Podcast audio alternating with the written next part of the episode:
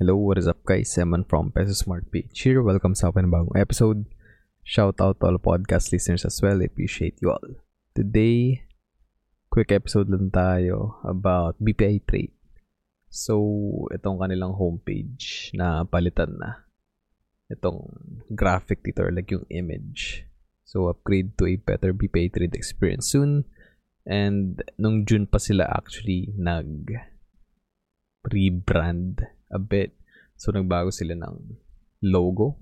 Actually, hindi naman nagbago. But, ito kasi, ito yung logo talaga originally ng BPI. And then, dinagdagan lang nila ng trade. So, ngayon, binago nila and ito na yung logo ng BPI trade. So, it's somewhat similar to a graph na pataas like parang check if if nakita nyo rin yun. And kaya nila to ginagawa is kumbaga parang promotion sa mobile app nila kasi it's coming soon, I believe. Kasi syempre ito binago nila and I believe like early last week hindi pa naman ganito since almost daily ko din naman check yung portfolio. And ngayong weekend ko lang nakita tong change na to. But if we look sa kanilang sa kanilang Facebook page on June 1, well June 2, ito, nag-post sila ng 20 second video and dito nga sila nag-rebrand, diba? So, kita nyo yung parang check or like graph na tumataas. Then, ito. I believe this was in, yeah, Glorieta. Kasi ito yung escalator papunta sa top of Glow. So yeah, nakalagay naman dito. so dito, of course, pinopromote lang din nila yung BPI trade.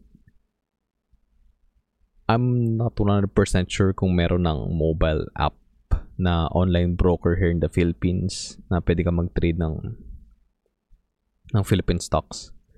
Kasi I personally use BPI Trade and Call Financial and both of them are just web platforms. So, sa PC or sa browser mo siya gagamitin. And I think barrier to entry din yun for newbies. Kasi based on statistics, yung Philippines is the most dependent country sa mobile phones here in Asia.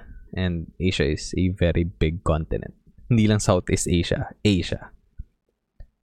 And I believe we have the highest yeah, we have the highest average screen time on phones. So definitely yung mobile app will help encourage young people especially to invest, which is very good. So again, it's I think it's about time na that we have a mobile app for brokers ito sa Philippines para of course ma-encourage nga yung investing at a very young age ideally. So, in Filipinos, they spend, well, we spend nearly a third of their of our day, 32.53% on our phones.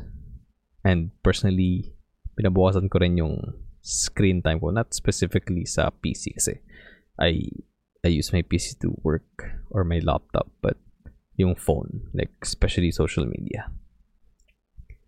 And yeah, we topped yung Brazil around 32.46% sila.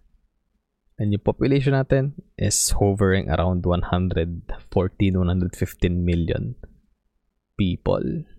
And yung number of smartphone users around 78 to 80 million people yung may access or gumagamit ng smartphone.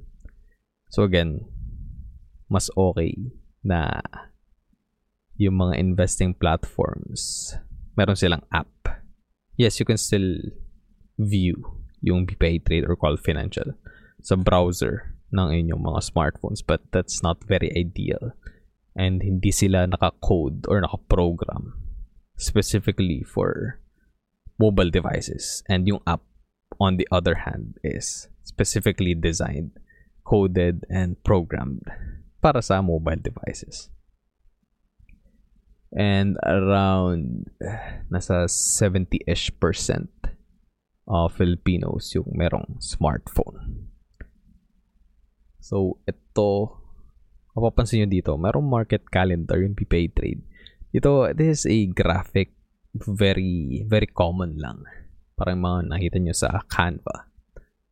But eventually, magbabago yan. Kasi phone na yung pinapakita nila. So, dito, ayan, kita nyo. Ito yung rebrand nila ng logo. And ito, ayan. Oh, diba? Nakikita nyo yung phone.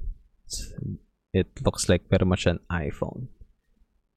An iPhone screen. And then, lagi silang nagkakaroon ng, what do you call this? ng maintenance and saying that they're upgrading yan, mga ganito they're upgrading yung system nila and whatnot. So ito, yan, dito nagbago, di ba? So as you can see here, it looks like the screen of your smartphone. So again, that's their way of saying na, hey, we are we're gonna release this app soon. And I believe again, probably towards the end of August since nasa last two weeks na rin tayo ng August or probably by early September mare-release. Kasi kita nyo dito. Walang trading by the way sa Monday because it's a special holiday. So that is the 21st. So magti-trade ulit sa Philippine Stocks or PSE on Tuesday. So kita nyo dito ang daming maintenance na gagawin ng BPA trade. And the speculation natin dito is of course, they're preparing dun sa pag-launch ng kanilang mobile app. So yeah, that's pretty much it for this episode. And napansin ko lang din kasi, nag-check lang din ako ng BPay trade earlier today. And nakita ko na itong, again, itong graphic or itong image na bago na. And usually, I believe parang stock photo lang yan na may laptop, if I remember correctly, na lalaki. Yung nandito sa graphic or dito sa picture na to sa homepage ng VPA And eventually, ito na nga. So, of course, unang naisip ko is, oh, magkaroon na sila ng mobile app. And yun, nag-research din ako ng konti and nakita ko na pinag-usapan din sa Reddit, sa PH Invest itong potential mobile app ng PPay Trade. And yeah, I'm looking forward to use it pag nag-launch na. Hopefully, sa mga existing users or like long-term users ng PPay Trade, merong, kumbaga, early access. I'm not sure if they're gonna do that. But yeah, hopefully, magamit na natin soon and ma-review natin kung okay ba, kung kamusta ba yung marami bang like errors or bugs na may experience. But based naman sa BPI app, mobile app, like yung luma and yung bago ngayon, I think it's been very smooth naman yung experience. So hopefully itong trading platform nila is gonna be similar, no? So yeah, that's gonna be it for this episode, guys. Sana may natutunan kayo. And if umabot kayo at the end of this video, thank you very much. I appreciate you. And don't forget to subscribe to my channel para wala kang miss out sa mga uploads ko from time to time. And yeah, give this video a thumbs up if nagustuhan nyo. You may also follow me sa mga social media platforms ko TikTok, Facebook, Instagram, and Twitter at MNPSPH. Again, thanks for watching and listening. Stay safe. I'll see you on the next episode. Always remember, be peso smart.